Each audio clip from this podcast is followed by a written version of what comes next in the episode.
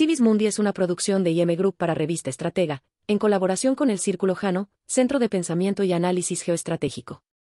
Este podcast se da gracias a la alianza estratégica con Cresex, la Cámara Costarricense de Comercio Exterior y representantes de casas extranjeras. A continuación, Nota Estratégica 8, para la semana del 26 de junio de 2023. Recesión en Estados Unidos, no es lo más probable, pero sí posible.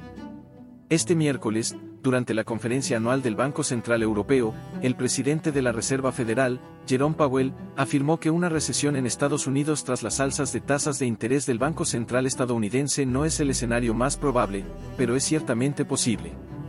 El caso menos improbable es que encontremos el camino hacia un mejor equilibrio sin una recesión realmente severa, pero también hay una probabilidad significativa de que se produzca una recesión, dijo Powell.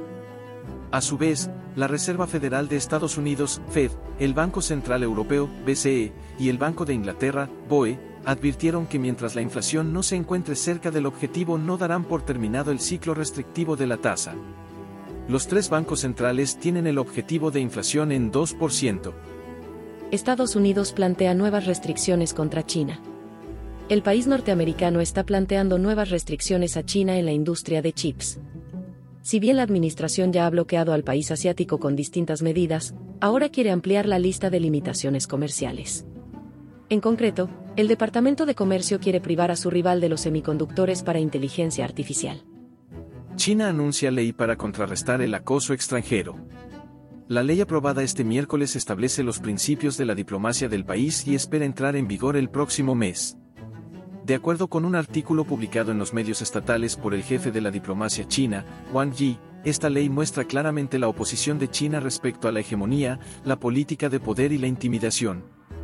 Además, agregó que le otorga a China una base legal para ejercer facultades legítimas contra sanciones e injerencias.